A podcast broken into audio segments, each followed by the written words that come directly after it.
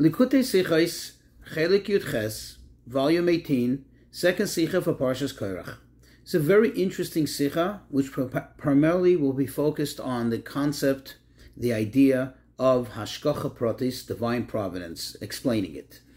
Also, we will learn about the special attitude, the special connection that we have to Hashem, even in times when perhaps we don't do exactly Hashem's will or behave in a manner that is consistent with being connected to Hashem. So let's start in our parsha. In chapter 16, if you look at verse 20, 21, and 22, it says, Vaidab Hashem Moshe Aaron. Hashem spoke to, to Moshe and Aaron saying, This is after they came and they complained and they riled up the people against Moshe and Aaron, which is essentially against Hashem. And Hashem says in verse 21, Separate yourselves from this wicked congregation, and I will annihilate them in an instant. The next verse tells us, So Moshe and Aaron fell on their faces and they said,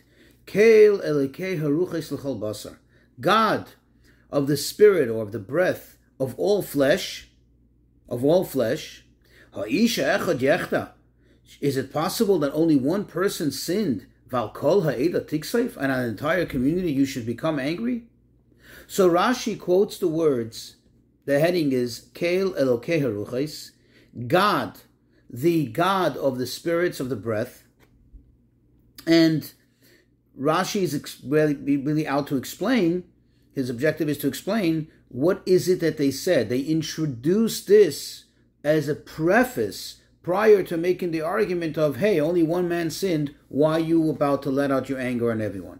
So Rashi says, what does it mean? Kela is the God of the spirits of the of he means Yodeya Machshabes, that you know thoughts. Since you you possess that connection and the control and everyone's spirit, thought is a spiritual thing. You know the thoughts. And they said, your nature, your means is not like the means of a, a, a person of flesh and blood. Uh, for example, a king of flesh and blood, Shesorcha Olav Mixas Medina, that some of a part, a, a, a portion of his country, of constituents, committed an offense against him. He doesn't know who is the true sinner. He just knows that a collective of people committed an offense against him.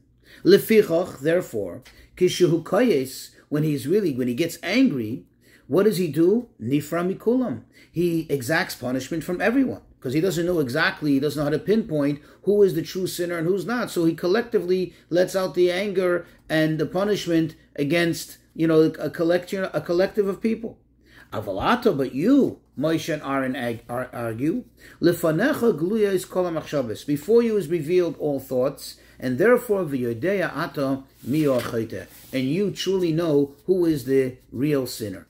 So it's obvious that the reason for this introduction, why Rashi introduces, uh, why why Moshe and Aaron, Rashi is out to explain why Moshe and Aaron introduced this idea of God being the God of all spirits for all flesh to explain, as Rashi does, that this is their argument, this is their reason for saying, God, you know better, you certainly know who, you know, how to pinpoint who is the true sinner.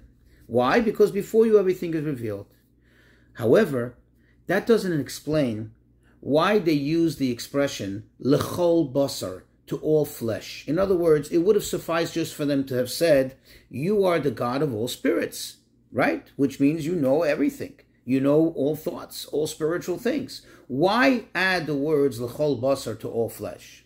And another thing, Rashi in his expression says that you know, that you know yodeya, you are yodeya, you know, which is an active thing. You know who is the true sinner. Typically, we find that the expression in Chazal in reference to Hashem's knowledge of thing is, and we even say it every time we go to the bathroom or we wake up in the morning, we say, or lefanecha. It is revealed and it is known. Not you know, but it's known before your holiness or before your holy, uh, before your before you. So why does Rashi use this expression, you know who's one? When you say it's known to you. Moreover, the question becomes even stronger if you think about it this way. We do find, even in reference to some other halachas, that the expression of kol basar, quote, all flesh, applies not specifically to Jews, but indeed to all flesh, meaning all human beings, including Goyim. So how would that play a role over here? How would that play a role over here? In fact, if you think about it, the only place where it would make sense is in a similar uh, setting, albeit not exactly the same, and that is long ago we learned about Avraham Avinu trying to somehow find some kind of defense for the people of Sodom, trying to spare them from the punishment that Hashem was about to exact on them. And what does he say there? He says, Hashoifet kol ha'aretz, should the judge of all the earth not do proper justice? But he didn't use the term that the God of all flesh. It would seem to be more apropos there than here, because there he was talking about Goyim. So what is this about the emphasis over here of kol basar?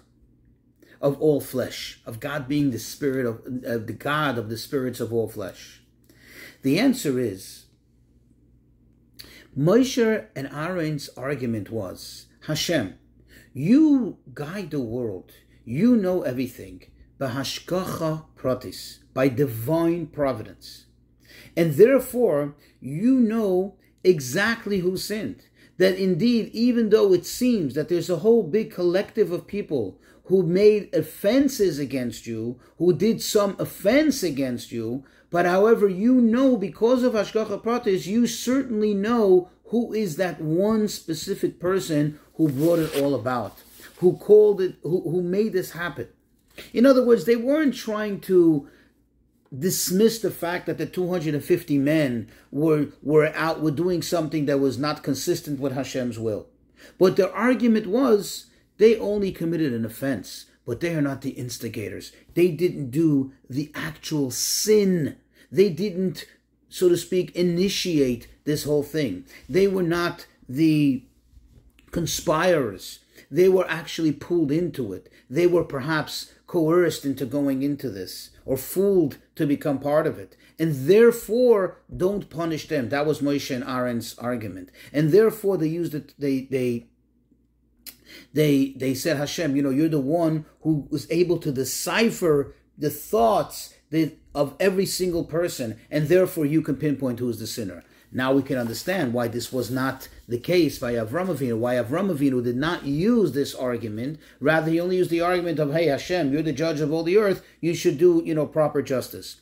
Because over there, it wasn't a matter of trying to pinpoint who was the true sinner. Over there, it was very clear that they were all sinners. What Avram Avinu was trying to determine was, are there any righteous people because of whose, whose merit he can perhaps try to spare even those who sinned. That was the case over there. Okay? Now we can understand. We can answer the question of why Rashi uses the expression, you know, not it is known for you. And we'll go into an explanation, a better understanding of Ashgacha Pratis. You see, in general, there's two types of Ashgacha Pratis. There's two types of providence that Hashem, so to speak, watches and sees the world. There's one that we call we would call Golui V'Yodua, the one we mentioned before. It is, so to speak, revealed and known to you. I would almost liken this to like kind of like Hashem knowing the world, so to speak, on autopilot. It's something that just happens by itself. Hashem knows, but it's not in a particular manner. It's not like, if, as so to speak, as if Hashem takes a particular in- interest in the specific things. It's rather He just knows everything because He knows everything. It's almost like a superficial, all-encompassing providence, as if the details of each particular thing doesn't really play a major role. That's one kind of hashgacha pratis. But then there's a more specific one. There is a knowledge that Hashem has of the world, almost as if He's fully engaged, as He's actively knowing each and every detail. And this, of course, is what is Rashi is referring to over here. they ask that Hashem applies that direct and particular hashgacha pratis.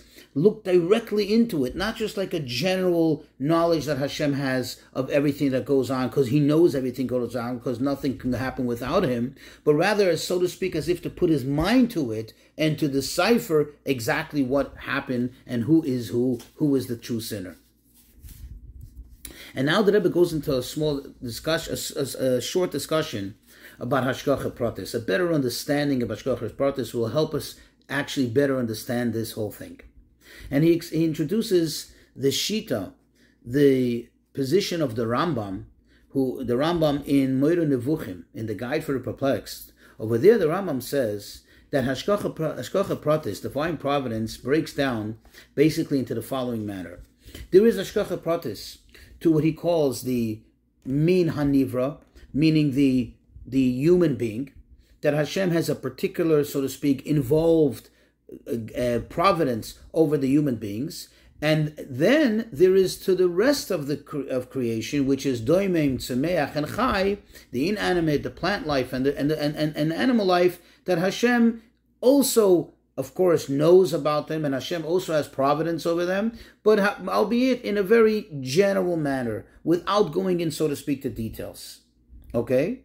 Then he adds the Rambam that when a person sins, when a person actively separates himself from Hashem, so to speak, rips himself away from Hashem, then the hashgacha on him, the providence on him, leaves the category of that providence which is exclusive for the human being and falls into the lower level of providence, which is that which Hashem watches, so to speak, Hashem sees all of the rest of creation. Okay, that's how the Rambam explains it. However, there's a problem here. Because if that's the case, if this, what the Rambam is saying is true, and this is the way we hold, and this is what Hashgacha Pratis is, then what then were Moshe and Aaron asking for? Moshe and Aaron was saying, since you know the details, since you know each particular thing about each particular person, therefore you know that in this group of 250 men plus Koirach, it's not they that are the sinners, they're just the ones who committed offenses, but they're not the actual sinners, they're not the instigators, they're not the mastermind. Rather, there's one guy. But if they're all sinners, however you cut it, it's a sin. Whether it's an offense or an actual deliberate sinner, but they're all in the category of what the Rambam describes as people who rip themselves away, tear themselves away from Hashem's providence. Thus, what are they asking when they say, please look particularly to them and see who is the actual sinner? So, in order to understand this better, in order to answer this, the Rebbe brings the answer that the Mittler Rebbe gives, Rabbi DovBer Lubavitch, and he explains that the Rambam's position on Ashgacha Pratis does not contradict, does not negate the known position of the Baal Shem Tov. We all know that the Baal Shem Tov says that Hashgacha Pratis is to such an extent that it covers everything, each and everything in particular. Meaning, and we all know the famous story about the leaf, even when the leaf falls off a tree and covers a worm and so on, that also is something that Hashem does. But that seems to openly negate what the Rambam says. Because the Rambam says that when it comes to all the plant life and all the other every uh, cre- uh, all the other cre- uh, creations except for the human being the human being who has not sinned that is they all are not so to speak particular so what is it so he explains that there is two t- the, the way you can break it down is as follows there are two types of hashgacha there are two types of uh, of, of, of providence, of so to speak, watch of Hashem. There is one that is an obviously active and revealed one. That means it's an it's it's a, it's a, it's one that is evident that you can see. It's a pneumiasdika one, and then there is one that is very disclosed. It's like a hidden one. Okay, it gets so to speak hidden and diluted by nature.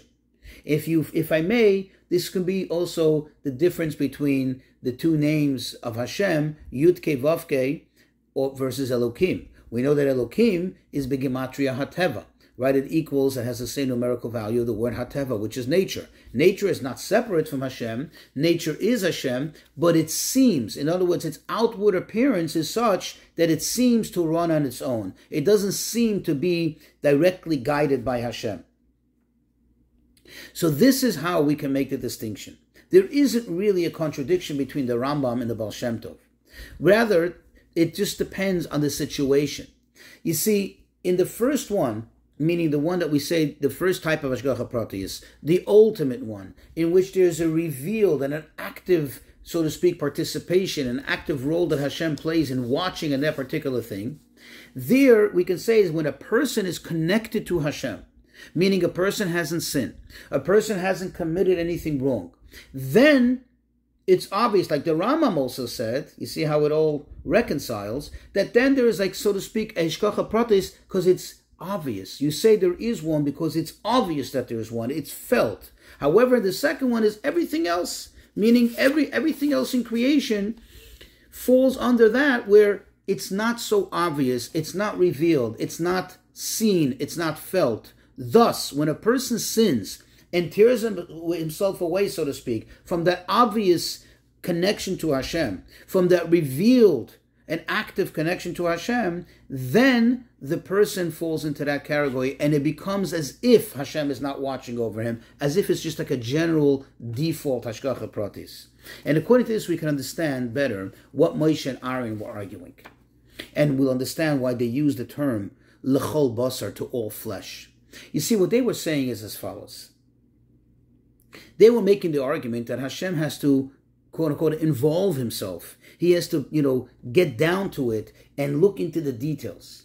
Even though the natural order of things that Hashem shouldn't because they have sinned and therefore they have detached themselves. What they were saying is as follows. Although all these people have now fallen into the category of Rishayim, of wicked, right? Even those who just, you know, committed an offense. But since Hashem knows all the thoughts, and typically, he knows all the thoughts, even of a non Jew. A non Jew hasn't sinned. A regular person. We said that Hashem knows all the thoughts and Hashem has an active role, so to speak, in the divine providence over that person. If so, the argument is that certainly over a Yid, who at the, to begin with is more special, a Yid to begin with is connected to the, she, the name of Hashem, not the name of nature of Elohim, but the name of Yud Kevavke, that there, since a Yid is connected there, then even if the Yid sinned, even if the Yid tore himself away a little bit from Hashem, and therefore would seem as every other human being to have to fall into the category, that lower level of Ashgacha Pratis, still you should see that you should you, you should you should you should look closer to them because still there is a difference between a yid and a goy. Again, the goy is governed always by Elokim. His gets his, he gets he receives his chayas from Elokim, which is Teva. And therefore, so to speak, even on a good day, he is bound by nature. Okay? That that that the, even in a good day, the divine providence over him, over a guy, is a very superficial, it's a very general one. It's like I said before, like the autopilot type of, of Ashgacha Pratis. Whereas by a Yid, it's always an, an interactive, it's a very connected a very elaborate Hashgacha Pratis. Hashem closely watches over every single Yid. And therefore, the argument is even when the Yid sinned, still they should be, you know, actively look, uh, Hashem should actively look closely and see who it is. And this will help us understand something very interesting. We have the verses in Chumash Devarim, in Parshas Vayelach, which speak about you know, the terrible things that will befall upon the Jewish people will fall, befall upon us, chas v'shalom, if we don't follow in Hashem's ways.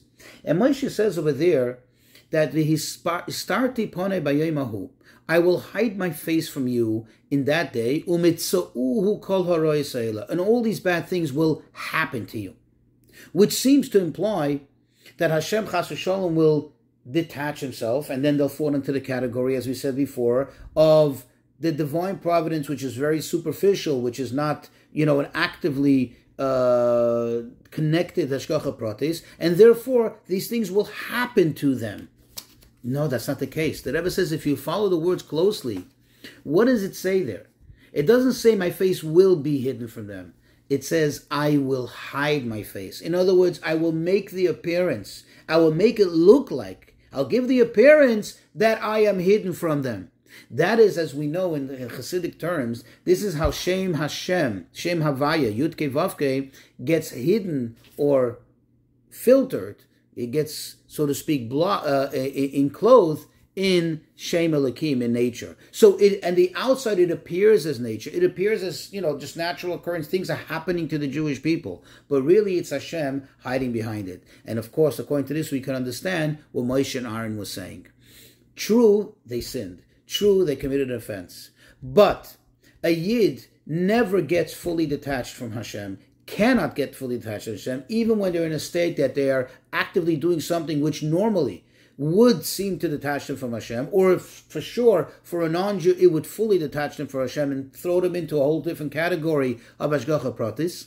However, a Yid can never fall out of the category of being a Yid and that connection to Hashem. And even if it seems that there is a detachment from the divine providence, it's only that it seems so. But you know, Hashem, that you are still actively looking at them. You're actively involved in the divine providence over each and every yid. And therefore, we ask you, Moshe and Aaron say, we ask you to apply it and not punish those that don't deserve the actual punishment because they felt like, you know, perhaps these people were just coerced into it, they were dragged into it, but they were certainly not the masterminds, they were not the instigators, and therefore they tried to defend them.